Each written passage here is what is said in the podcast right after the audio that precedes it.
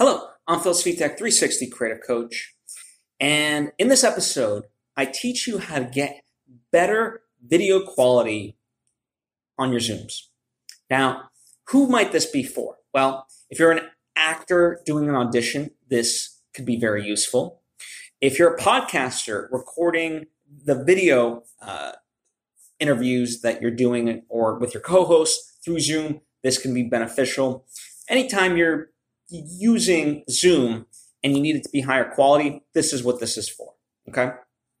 Now, before I get into it, I would like to take the opportunity to invite you to subscribe if you haven't already. That way, you get all the various lessons and episodes uh, right when I put them out. Uh, thank you if you just did, and thank you if you already were. It truly does mean a lot to me, as I hope it does to you. All right. So, uh, first off, this advice only works for people with uh, with uh, iPads or iPhones. Okay, so unfortunately, no Android users. But the, the idea is that you know if you're using Zoom, and obviously having a webcam would uh, give you very good quality. But webcams can be expensive and so forth, right? Especially for the good kind. But you know, most are most people already have a smartphone. And in this case, I'm just going to assume that you have the iPhone. In which case, if you do, there's uh, Epoch Cam. So E P O C and then Cam, C A M, right? If you just t- um, type that into Google, or I, for your benefit, I've also linked to it in the description box.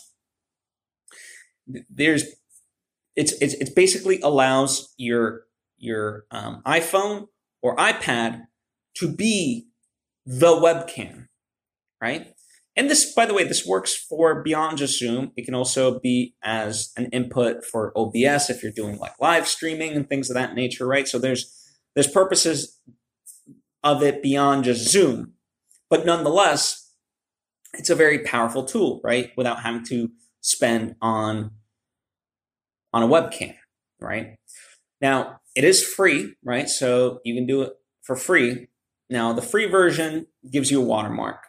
Uh, for the paid version, it's it's only uh, pretty much. I'm going to round up. It's eight bucks, right?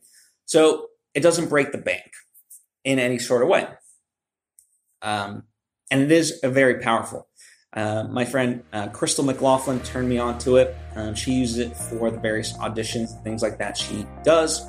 Um, you know, because uh, it's just it's just a great tool, right? And there's in terms of its uses, I've only kind of scratched a little bit of surface. Like you can get very creative with it um, in terms of how you do it. Um, it's just always great to be able to add another input, another camera to your computer, right? Um, in this way.